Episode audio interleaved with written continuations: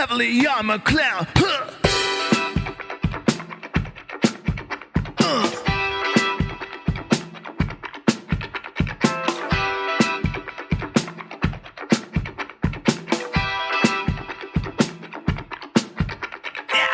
Hello, and welcome to another episode of the Bitcoin Echo Chamber, the show about Bitcoin and Bitcoin vinyl records. Had Alex Leishman back on the show today for another look at some of the things going on behind the scenes at River and a little bit about Lightning under the hood and how they're solving that problem institutionally. Now, here's the thing, guys I messed up. I forgot to record like the first 10, 15 minutes of our conversation with Alex. But no worries, it wasn't, you, you didn't miss anything. It was mostly just our awkward pleasantries and uh, me going on way too long about accounting software. Quick recap of the stuff that you missed uh, River is now in 31 states in the US, with Hawaii being the most recent addition, which is a big win for Hawaiians because up until now, they didn't really have a good uh, brokerage that gave them access to buying Bitcoin. So, big win for River, big win for Hawaii. River's watch only hardware wallet integration is now in beta. So, if you're on the beta for that, essentially sync up your hardware wallet. I think currently they only support Trezor and Ledger, but the long term grand scheme of things is to be able to offer watch only wallets to anybody who uh, provides an XPub basically. So you'll be able to do it with pretty much any wallet of your choice, whether that be Bitcoin Core or some hardware wallet. And use that to track things like incoming and outgoing transactions and realized gain just to make doing your taxes a little bit easier. Totally an optional thing, something that some people might want to consider if they're willing to make the privacy trade off, but obviously that's up to the individual. And I had asked Alex whether or not they plan to ever make their watch only wallet available as like a white label or a subscription service if you could download it and run it on your own end to retain some of your financial privacy. He said that that's definitely in their mind and they may consider it down the road if they think there's enough demand for that. But enough of me recapping because of my silly mistakes. Let's get right into the middle of the interview where Alex was starting to talk about lightning at River. This episode of the Bitcoin Echo Chamber podcast is sponsored by WTFHappened in1971.com, the economics meme taking the world by storm where all of us are trying to find out the answer to what the heck happened in 1971. WTF 1971 also has a merch store now. You can find it at WTF 1971.creator-spring.com. I'll post a link to that down in the show notes if you want to check it out. Thanks for the support. So with Lightning, one of the things we're trying to iterate on here is removing the interactivity of Lightning payments. So we want to currently the, the flow with River is you have to generate an invoice, send that invoice to somebody paying you, and then the person paying you over Lightning has to pay that invoice. We want to completely remove that interactivity. And with KeySend, we can do that. Or it, it goes by, people use multiple terms, KeySend, um, spontaneous payments. Uh, it's kind of gone through different iterations over the last year or so as it's been developed by the people at Lightning Labs and, and, and Blockstream. So we, we want to be able to support this functionality over Lightning so that people don't have to enter amounts to be paid. And um, so, so, so every user, once this is live, would have a QR code or a you know a, a, code that they can send people and that doesn't change. And embedded in that code is their account id uh, and, and, so now anybody who has that can just spontaneously pay this person over lightning. And when we receive that payment to our lightning node we know which account to credit. And this really unlocks i think will unlock a lot more uh, activity over lightning because it removes a lot of frictions. And then also i mean something we're trying to figure out is just you know scaling up lightning right? And what does running lightning at scale look like? There are a lot of security concerns operational concerns accounting concerns just problems to work through that you know no one ever really solved before. So um, you know one of the big ones is accounting right? We're a regulated financial institution. We have to get annual audits try explaining to an auditor how lightning works and where the bitcoin is right? So you know like it was so where's the Bitcoin in Lightning? Like, you know, we'll get this question from the auditors because we have to track every cent that we have. And we're like, well, the Bitcoin is locked in this channel. It's, you know, uh, you know, it's got a two of two and, you know, you know, we'll get it on chain at some point later. Uh, and, you know, so like, and then building out the tooling to, you know, account for lightning payments and channels, um, you know, in a professional way helps remove a lot of the operational burden. So all of these things that like an individual running a Lightning node wouldn't really care about, um, as a company, you know, it's it's it's a, it's a million times harder, and the, the problems really balloon. So, and then lastly, the sec- security is obviously the big one, right? This anything in Lightning is kind of hot, like a hot wallet, and we need to be very cognizant about that. And uh, reasoning about the attack surface of Lightning is a lot more difficult than Bitcoin because there's just a lot more state. There's a lot. Um, there's a lot more complexity, and so it's just an iterative process to really wrap our heads around that. And there's a long ways to go. One of the things we want to do is pull. So, so right now our Lightning infrastructure is pretty segregated from our wallet infrastructure for on-chain payments. One things, one of the things we want to do over time is kind of mer- marry those two a little bit more, so that our key management tools that we use for on-chain can be used for signing you know transactions to open channels on, on, on Lightning and um, and to handle the cryptographic material in the same way that we would handle it for on-chain payments and, and, unifying that infrastructure. And and there's a lot of work to be like that's being done to help that, like the standards around partially signed Bitcoin transactions and things like that, really help push this forward. So, um, you know, we're thinking about all of that. There's also like you know attacks to protect from, and thinking about how to charge fees so that you know a, a, malicious user couldn't try to just like drain our lightning wallet and charge us a bunch of fees that you know we um, would cost us money. And so there's like incentives to figure out uh, and right now what we do is we just like limit per user the amount of lightning payments you can make per day. That's just kind of our stopgap and we don't charge fees yet on it. So um, so so yeah you know there's a lot of things left to think through and do there. And then lastly with this mobile app that we're rolling out I'm really excited about what we can do with Lightning and mobile because that's really where Lightning shines. Um, is is is the mobile experience more than the desktop experience, and so um, uh, you know o- over time I hope to really have a really smooth payment experience um, in the app, but it'll take some time to get it right. That's awesome. There's there was a lot in there that you mentioned there, Alex. Um, I I'm curious to know a little bit more about like your Lightning. Do you guys just have one Lightning node? Is that?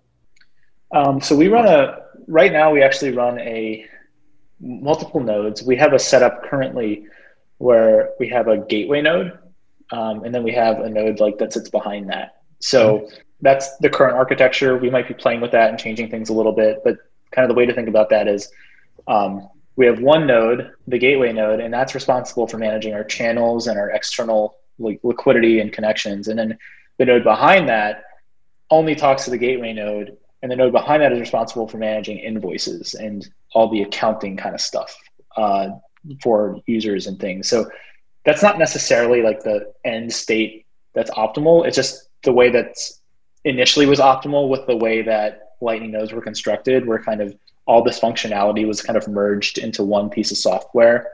Um, and then over time you know i imagine like invoices stuff and accounting is in kind of one system key management is in one system you know channel management is in another. Um, there's some firewalls when it comes to you know who can connect with our lightning node and things like that. But um, yeah that's that's the current setup. So do you, does your node inadvertently become a, a routing node as well? You know as, as, a, as an individual user of the network i've started to kind of get some channels going and i've started to route some payments. I'm wondering has that become I mean, I know that stacking sats through the routing fees is, is pretty minimal, but I'm wondering, you know, what's your perspective on that from a business that really that's not their main goal. Their main goal is to provide liquidity for their users.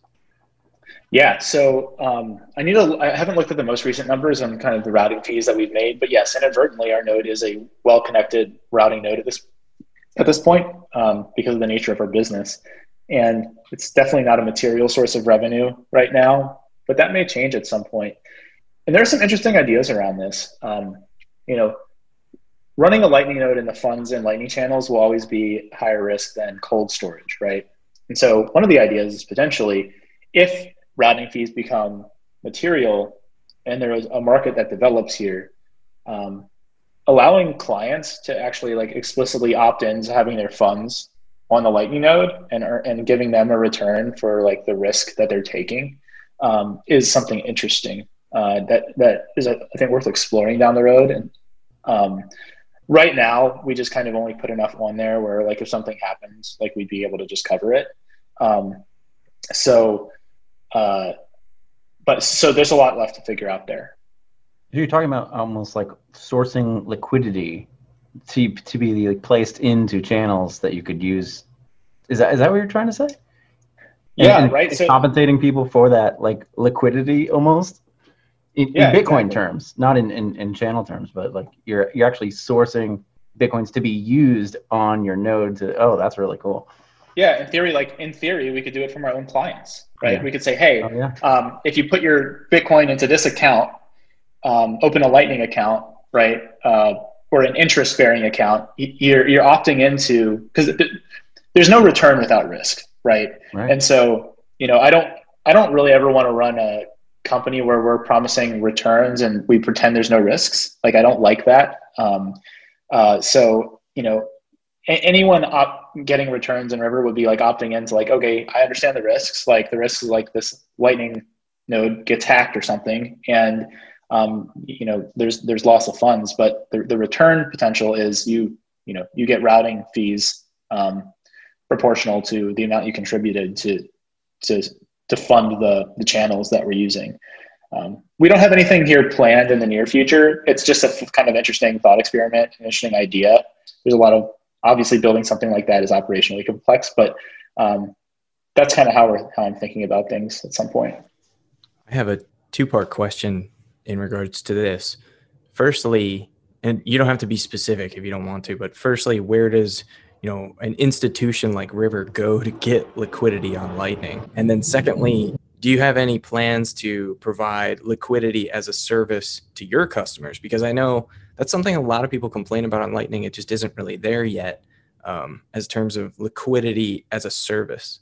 So right now we get liquidity. So external liquidity isn't hard for us. I mean, we have Bitcoin ourselves as a company. Um, you know, we have sufficient external liquidity.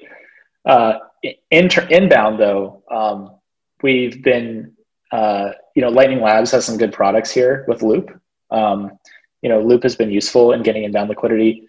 And down the road, um, I, I, imagine those products become more and more mature. That's definitely not our specialty is like providing liquidity to people, but at some point, you know, it might be an interesting client perk or service for our own clients.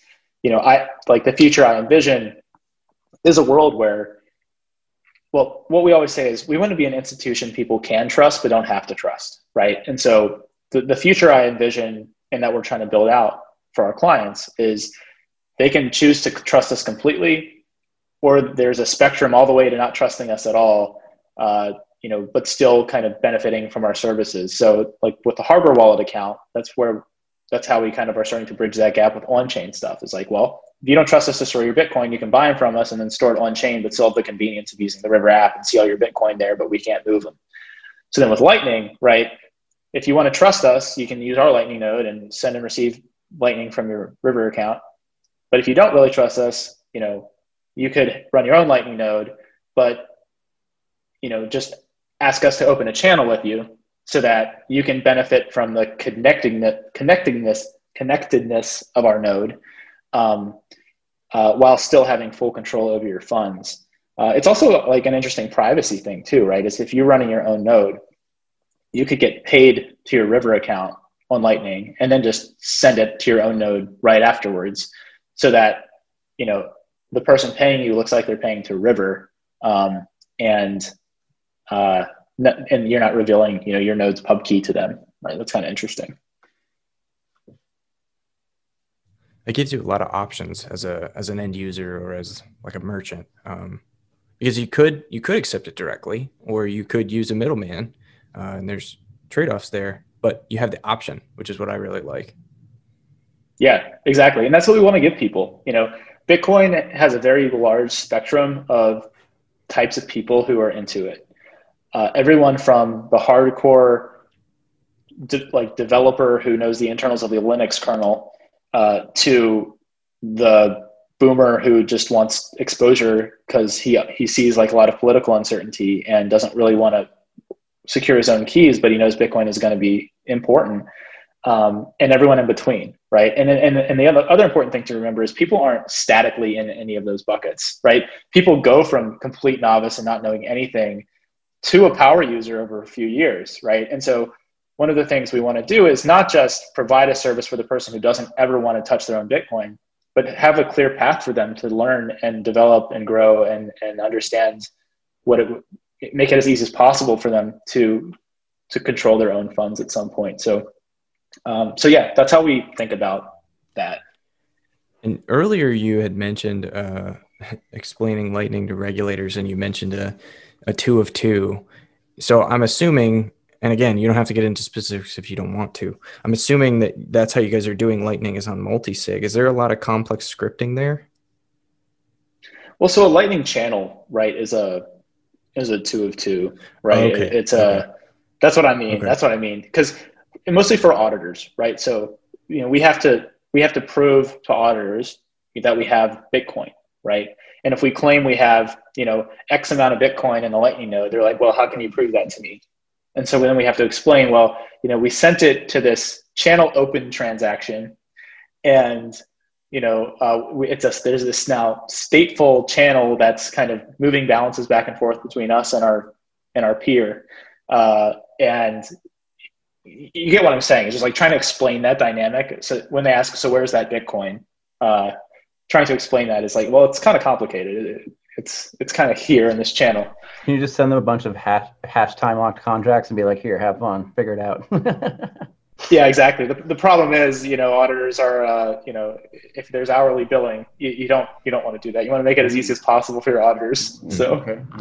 okay. so I thought what you were saying was that you guys had figured out a way to script like a like a multi sig lightning channel. Um, like uh, how do how do I describe this?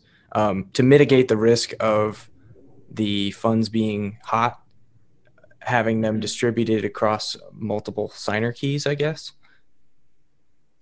Yeah, I mean, one possibility. So there's the channel key, um, and there's like I guess the channel keys that are derived from a secret that manage the state updates of the channels, um, and then there's the channel. Then there's the Bitcoin keys that you use to pay to open the channel, right? Um, and you know, for when we're sending funds to open a channel, like those theoretically could be sent from multi-sig, right? Um, from a multi-sig wallet. Um, really, the challenge is, you know, for the, the, the key material for managing state updates to a channel. Uh, how do you secure that? And I'm sure there is probably some MPC sort of stuff that could be done where you require multiple, you know, people that um, multiple, you know, signers to do some MPC computation and sign off for channel updates. But the problem is that Lightning needs to be fast. That's really complex. So there isn't really a great solution there um, that I know of. Um, you know, other than maybe HSMs with some sort of policy framework built into the firmware that is detecting anomalous behavior. But there's no perfect solution. Um, and really, honestly, the the, for an institution, like the best thing you can do at this point um, is is just have big channels with people you trust, um, like companies you trust, and then limit your exposure with untrusted parties. Um, so let's say you know us and you know some other you know exchange, like I don't know Kraken or something, had a big channel with each other, and something went wrong, right? I mean, you know, we just be like, hey, we'd call them up, be like, hey guys, like you know, we, we accidentally sent you like something went wrong with you know software you know send us back the money and they're like yeah sure. Um, that's like the simplest thing right now you can do to be safe but there, it's definitely going to have to increase in complexity or in sophistication for this to scale um, you know to, to, untrusted parties. Recently there's been a lot of talk uh, i'm sure everyone's heard it like a thousand times and i'm not even going to bother trying to get him on the podcast because he's been on so many at this point but everyone was talking about michael saylor and his big cash balance allocations, you know, holding Bitcoin as a cash reserve asset. I don't think we, we need to get into the specifics in that. I, I would imagine all of us are probably uh, on the same page regarding how awesome that news is. And it's kind of been talked about ad infinitum. But for me, it raised a lot of really interesting questions, you know, because in some of his interviews, uh, people were asking him, you know, how did you buy 500 million of Bitcoin and not move the price? Um, and and it it sparked a lot of interesting conversations about OTC markets. Um, and and it also makes me wonder, you know, like how, where do exchanges get their Bitcoin and how do they do it without moving the price, right? Because they have to source um, lots of Bitcoin, sometimes in short order. And, you know, then you look at Coinbase and Coinbase is sitting on a mountain of Bitcoin. And it, it's all probably a little different for each individual um, organization. But um, what, what's it like for you guys? I mean, like, where do you get your Bitcoin and how? There are a lot more actors in the Bitcoin market than they may than might be initially obvious. So, and I think it's also important to, dis- to distinguish between a brokerage like ourselves and a peer-to-peer exchange like a Kraken or Coinbase or these guys, where where they're actually just matching parties who each either want Bitcoin or have Bitcoin, and they're matching those orders, and they're also going out to find people to correct any sort of asy- um, you know asymmetries, right? If if they get a lot of buy flow in their exchange, they probably want to help attract sellers, right? And so they're probably working to how do we find sellers to use us and incentivize them um, to, to increase volumes. So for an exchange, you know, and, and, an exchange might have their own stash that they're you know selling onto the exchange or or accumulating, uh, trading on their own exchange. It's possible. Um, now for us though, you know, we're a brokerage, so so you know technically we're selling off of our own book, and um, our order flow is also extremely skewed. I mean, it's like almost all buy. Um, so, so for us, it's our business is going out and sourcing Bitcoin for people. Um, at least in the, since we've been operating, you know, the markets have been heavy accumulation for our clients. At some point, if the price spikes, you know, we might see a lot of people wanting to sell. Um, and so, you know, we so uh, uh, part of our business is going and finding as many sources of Bitcoin as possible um, to be able to satisfy the demand. And one of the challenges in this industry is it's pretty easy to find Bitcoin until everyone wants it, right? So you know um, everything's easy until there's a crazy market. But the problem is when there's a crazy market, that's when all your customers want Bitcoin, and so you have to put in the groundwork ahead of time to really you know build up these relationships and liquidity sources. And so what we and and also I think what isn't obvious to a lot of people is that the vast majority of Bitcoin volume isn't on exchanges. Um, it's it, that's just one way of people transferring Bitcoin from one per, from one party to another, right? That's not the only way that happens. Uh, and so OTC uh, in private markets and dark pools is where a lot of the big act, big money activity happens. Um, you know, just the layperson doesn't have access to that because they don't have the capital to necessitate needing access to those um, to those things. But you know, somebody coming in and wanting to buy you know hundreds of millions of dollars in Bitcoin, they're going to look at all the all the possible sources, um, and that could be miners, that could be another wealthy person sitting on a big stash that they're looking to unload some off some of because they have they want some liquidity. Um, uh, you know, could just be OTC desks themselves looking to unload uh, their own off of their own book. Um, and so really at the end of the day, a market is just, you know, people who want to buy, talking to people who want to sell. And people do that via desks, via exchanges, in person. Um, so yeah, um, I think, you know, he was able to accumulate a lot of Bitcoin without moving the market. And a lot of people, you know, the markets are pretty liquid. I mean, they're not like liquid like the stock market, but there's a lot of Bitcoin. There's a lot of Bitcoin out there for sale at the right price. And it's not like he just went and market bought 250 million on Kraken, right? That actually raises another interesting question for me. Because if you think about it, as a brokerage, right, as opposed to one of these peer to peer exchanges, you kind of have to manage you kind of have to manage your risk a little bit because you're you're sort of between a rock and a hard place on the depth of your liquidity in terms of your order book that you can offer to your customers and then like the risk that you're exposing yourself to um, as as an institution.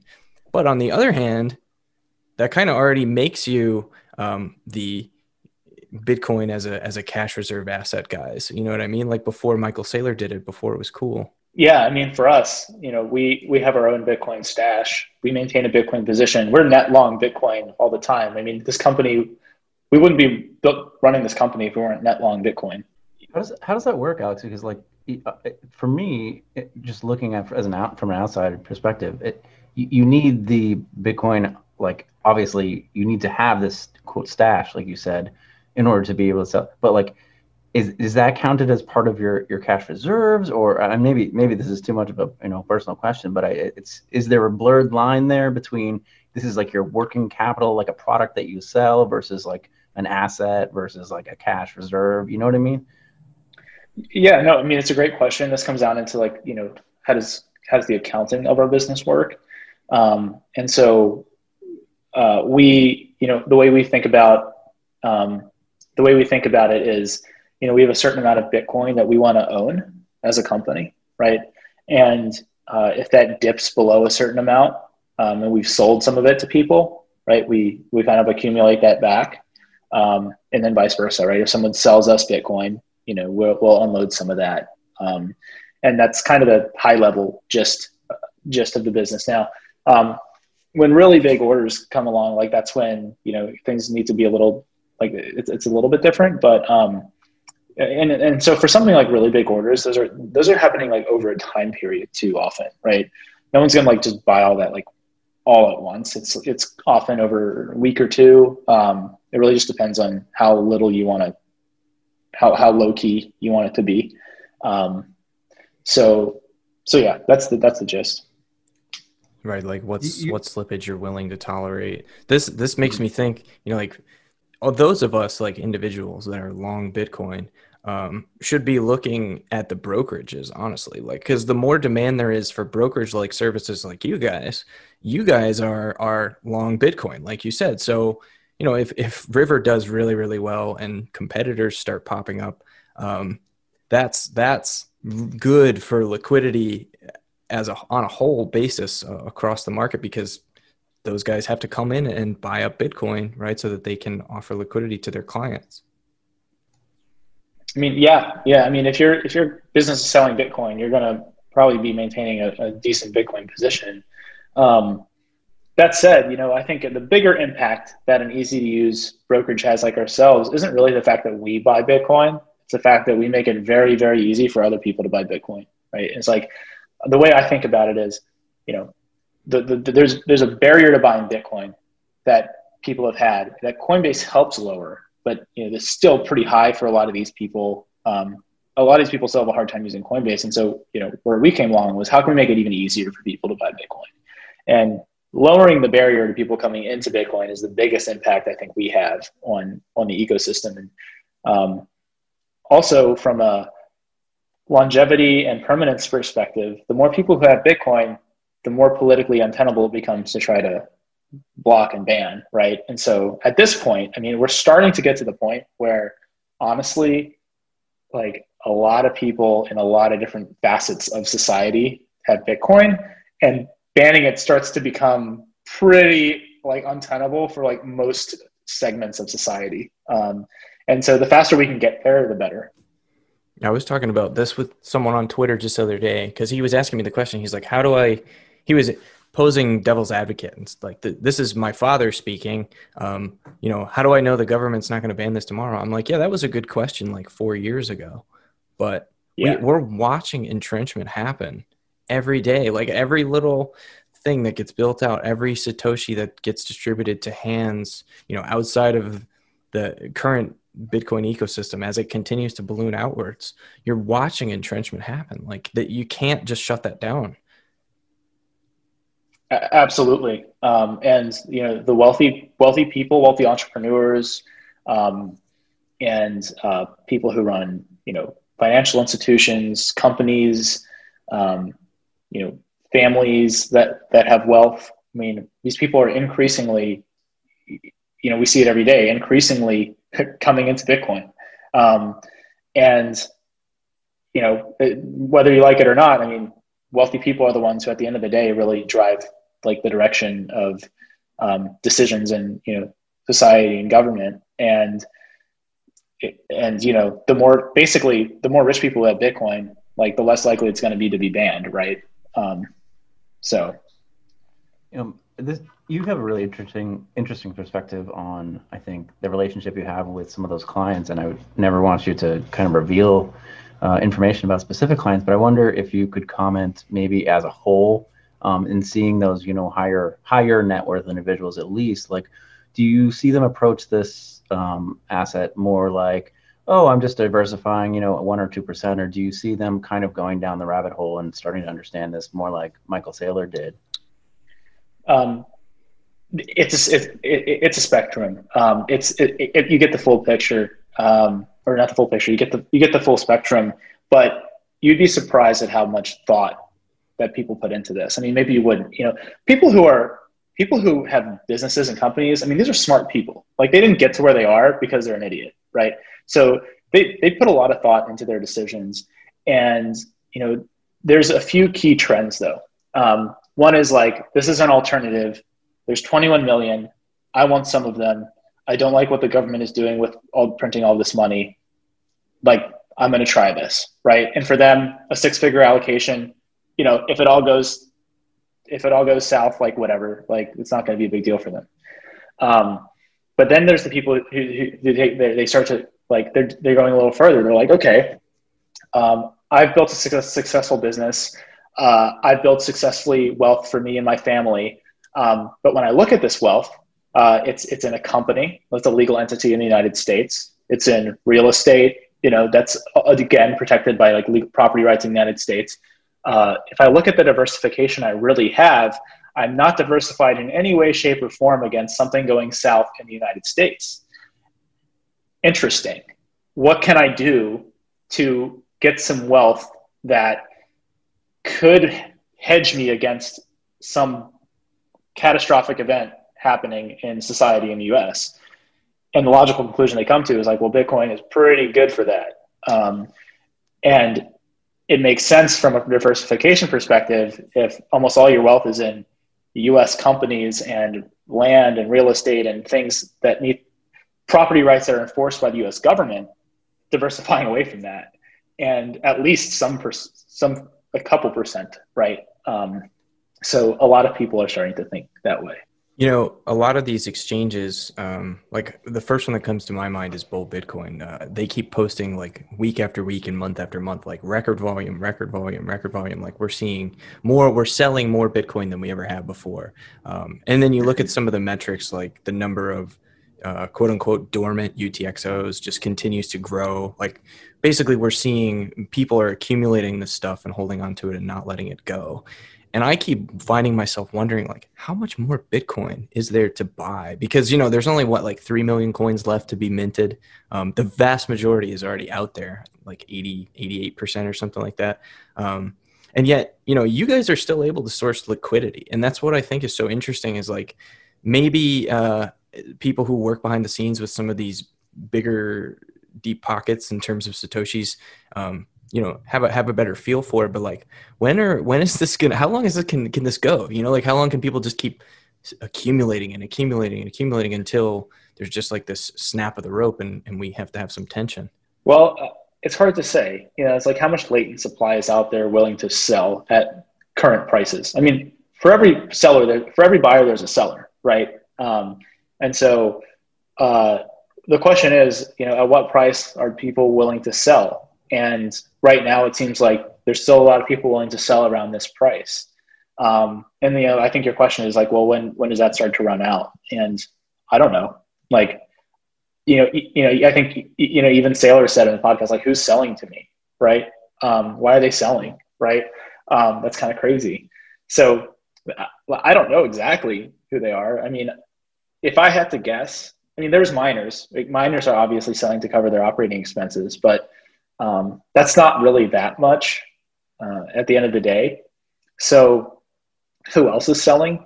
I mean, there's a lot of early whales that are potentially taking some off the table. There's institutions. Um, it's really, you know, who knows? There were like ICO treasuries that I, I don't know how big those are, but like they're probably selling again to cover expenses. Um, you know, there are merchants who take Bitcoin and need to sell it to cover expenses. But yeah, I don't know when this will dry up at this price. Um, I, yeah, who knows? I don't really pretend to like be able to predict market dynamics because at the end of the day, like no one knows. Like you can have all the technical analysis you want.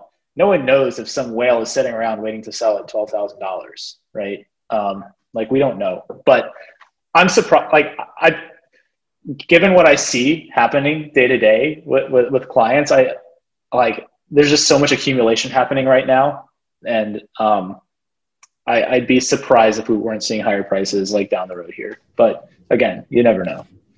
It's it's just insane to me. I mean, I mean, I I get it, right? You know, you're sitting on hundred thousand Bitcoin or whatever, and you want to you want to buy stuff, you want to do stuff, you need to you need money for whatever.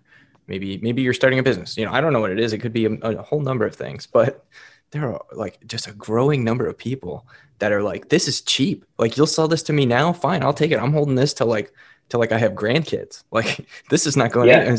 I mean, I don't know. You just you look at this and and it just makes me wonder like those people maybe they don't see the big picture. You know, I don't know. And and I you know they they're individuals. They make their own decisions. That's that's perfect. That's fine. That's the way markets should work. Um, it's just it's just crazy. Yeah. No, I mean, um, the the I think the question long term is you know how many people are how many people need to sell Bitcoin to cover expenses, right? Um, that's like one interesting question. It's like I don't know. I mean, it's definitely miners, it's definitely others, and those people like need to sell it. Uh, um, for everyone else, uh, you know, even going forward, there will imagine large institutions start to accumulate Bitcoin or funds, right? People funds need to rebalance. People rebalance portfolios. If Bitcoin goes up, people will sell some to rebalance. So I mean, there's always going to be supply, you know, floating around. Um, there's always a price people are going to be willing to sell at. Um, so yeah, it's a complex system. But we'll we'll see. Commenting after listening to this whole conversation and, and remembering something that Michael Saylor said that he he said that he was dampening the volatility uh, by buying and, and doing it intelligently. And I think that's really interesting that you know companies like River are, are doing the same thing by increasing the liquidity of this beast, right? By providing these these channels to uh, distribute it. Um, I I just find that really interesting. So I, I appreciate all your all your comments and insight on it. Thanks. Yeah, no, it's definitely a fun business to be in. Never a dull day. Alex, we need to talk juicy details, man. What can you tell us about River? What what what secrets can you give us right now? Like what's what's coming? What can people look forward to? So the the biggest not secret secret is the app. That's the thing I'm really excited about coming down the road here. Um, uh, we have a lot of cool improvements coming to the Hardware Wallet, uh, the Hardware Wallet account, um, being able to have much more fully featured functionality around that. Um, another thing we have coming down the road is just some. It, it might sound a little boring, but kind of just th- really kind of improvements to our core product that just continually make it better and better and better, and just make it like really. We just want to be the absolute best place to buy Bitcoin. So you know, our product is really what you see when you log into River is just a tip of an iceberg of a lot of operational and administrative software that's written behind the scenes. So it's kind of boring, but a lot of the work we do is really just the tooling behind the scenes to scale this, make it as easy to buy Bitcoin as possible, being able to settle people's orders as fast as possible and give them access to their Bitcoin. Um, and so that's a big part of our focus and, and, and you know, accepting new payment methods and um, being able to uh, show like US dollar balances um, in your account when you log in, things like that. Next year, we have some cool stuff coming down the road. Um, not going to give every little detail, but if you look at our product, we have multiple. When you log in, you can you have multiple accounts, and the Hardware Wallet product we rolled out is a different account type from the brokerage account. That's your default uh, account that you get. And so, kind of rolling out other types of accounts um, down the road is, is something we're working on. And uh, those other types of accounts will enable other financial services that um, yeah, I think people will find pretty interesting. Uh, things that people have talked about for a while that um, no one's ever really done, and we're pretty excited to to to roll that out. And some of them will be based on our Bitcoin engineering and, and a lot of the cool stuff we do there, and then some of them will be at a higher level, like financial services that um, no one's really made seamless yet in Bitcoin. So. Uh, yeah, we have a lot of cool stuff we're working on behind the scenes. All right, guys, go back, listen to that several times, pick it apart. You might find a lot, a lot of information in there. Alex, thanks so much, man. This was great. Uh, where can people find you? And obviously, you know, listeners know they can go to river.com slash BEC, get their first week of trades, zero fee. uh, and start start working with you guys, you know, as, as their brokerage service. But where can people find you if they want to keep up with you? That's right. Well, I'm on Twitter at Leishman, L E I S H M A N. Um, you can also email me at alex at river.com. Um, say you came in uh, from BEC, and I'll give you the same. Um, make sure that you get set up with the same uh, the same discount. And uh, yeah, I'm pretty easy to, pretty easy to reach. You can DM me on Twitter, email me alex at river.com. Um, yeah. Cool, man. Thanks so much for coming on again. Thanks for having me, guys. It was a pleasure. Alex. All right, so we can either wrap back around and and I can let you try to summarize this. I, I feel like if we just try to do the intro again, it's going to come off really weird. I, I, I mean, don't know. up to you. Like, I think the accounting stuff we it went on kind of long too, so it's not like the worst thing in the world. All right, welcome back, guys. I hope that you liked listening to our conversation with Alex. Alex is one of the best and brightest in Bitcoin, in my opinion, and is doing some great things. He is a prodigy, so keep your eyes on River and pay attention to what they're doing because I think they are fast on their way to being one of the market leaders in Bitcoin services. If you didn't catch it, Ben and I were recently on an interview with uh, Adam Taggart of Peak Prosperity, and we were actually featured in Zero Hedge for the second time uh, for the WTF 1971 website. So definitely encourage you to go check that out if you haven't seen it. You can find it links to it in the more info section at the bottom of WTF happened in 1971. And I think that this moment, this event, was like the kick in the pants that I needed to finally start working on uh, the book that I want to write uh, under the WTF 1971 brand. Our newsletters have kind of been a precursor, a way for me to build up content that I can eventually turn into a book. But I think this is it. I think now is the time that I should start uh, writing up that manuscript. No idea what the timeline is going to be on when I get that finished, but I'm excited to uh, hammer it out and share it with you guys. If you want to reach out to us, you can find me on Twitter at heavily armed C, and you can find Ben on Twitter at Mr.